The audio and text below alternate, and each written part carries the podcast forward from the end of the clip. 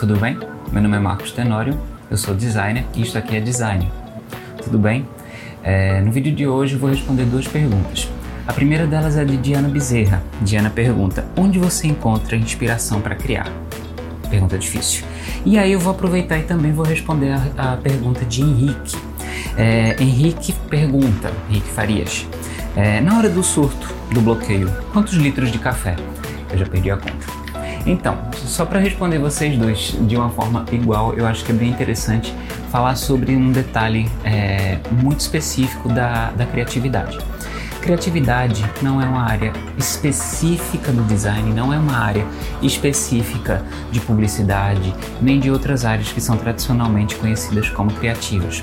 A criação, a criatividade, ela faz parte do ser humano, todo mundo é capaz de ser criativo, todo mundo é capaz de criar alguma coisa inovadora. Mas para isso, a gente tem técnicas criativas. As técnicas criativas elas foram implantadas há muito tempo. Desde a década de 50 se tem relatos dos brainstorms. Brainstorming é a técnica criativa mais conhecida e mais comum em todas as agências de publicidade.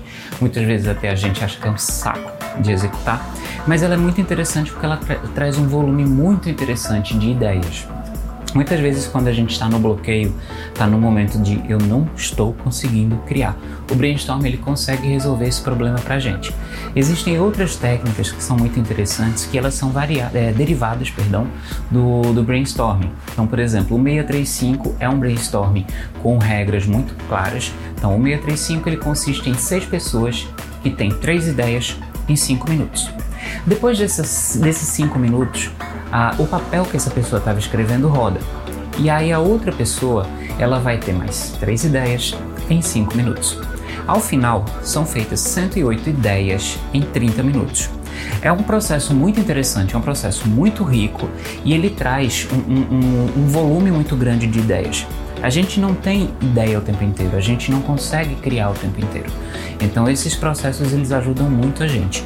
Outro processo interessante é o Crazy Eight. Como é que funciona o Crazy Eight? Você pega uma folha de papel, dobra ela em oito pedaços e em cada pedaço você vai ter um minuto para escrever uma ideia ou desenhá-la.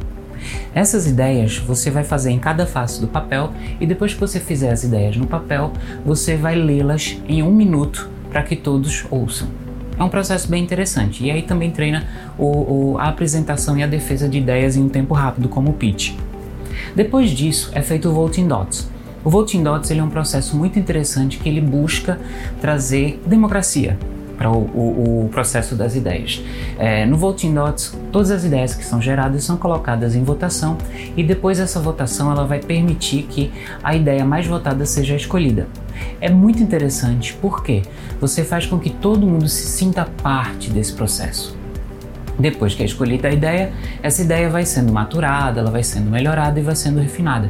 O processo de criatividade, ele é um processo que tem técnica, ele é um processo que deve ser incentivado. Então, muitas vezes a gente não tem inspiração. A inspiração é uma palavra muito complicada, né? A gente sempre fala, ah, criação é inspiração. Não, não é, gente. É transpiração, é cansativo, é muita pesquisa, são técnicas de criatividade e muitas vezes a gente está tão focado num assunto que a gente esquece de pensar em outras coisas, em outras formas de fazer as coisas. E esse bloqueio normalmente ele é gerado quando a gente vê uma folha em branco tá? Folhas em branco elas assustam, papel, é, a, a, prancheta em branco do Illustrator ou do Photoshop assustam, mas elas fazem parte da, do momento criativo, do processo criativo e é interessante correr para esses tipos de, de alternativas. As técnicas criativas elas são muito simples de aplicar, muitas delas já estão disponíveis na internet. É, outro tipo de técnica bem interessante é o design thinking. O design thinking ele é um processo criativo baseado nas ideias do design que foi amplamente divulgado por Tim Brown é, que aplica nossos conceitos, aplica nossas técnicas em outras áreas. Eu já vi gente que aplica o design thinking em, em segurança pública, em administração, em direito, advocacia, etc. Então é um processo muito interessante que faz com que nós tenhamos ideias, tenhamos a, a, forcemos o nosso cérebro a fazer inovação. E uma coisa que é muito interessante do design thinking é que ele é todo voltado no humano. Tudo parte da pessoa para se gerar empatia, entender o problema e aí buscar as soluções para esse problema. E é isso. Isso é design. Muito obrigado. Até o próximo vídeo. Se vocês tiverem alguma sugestão, alguma dúvida, escrevam aqui nos comentários. Tchau.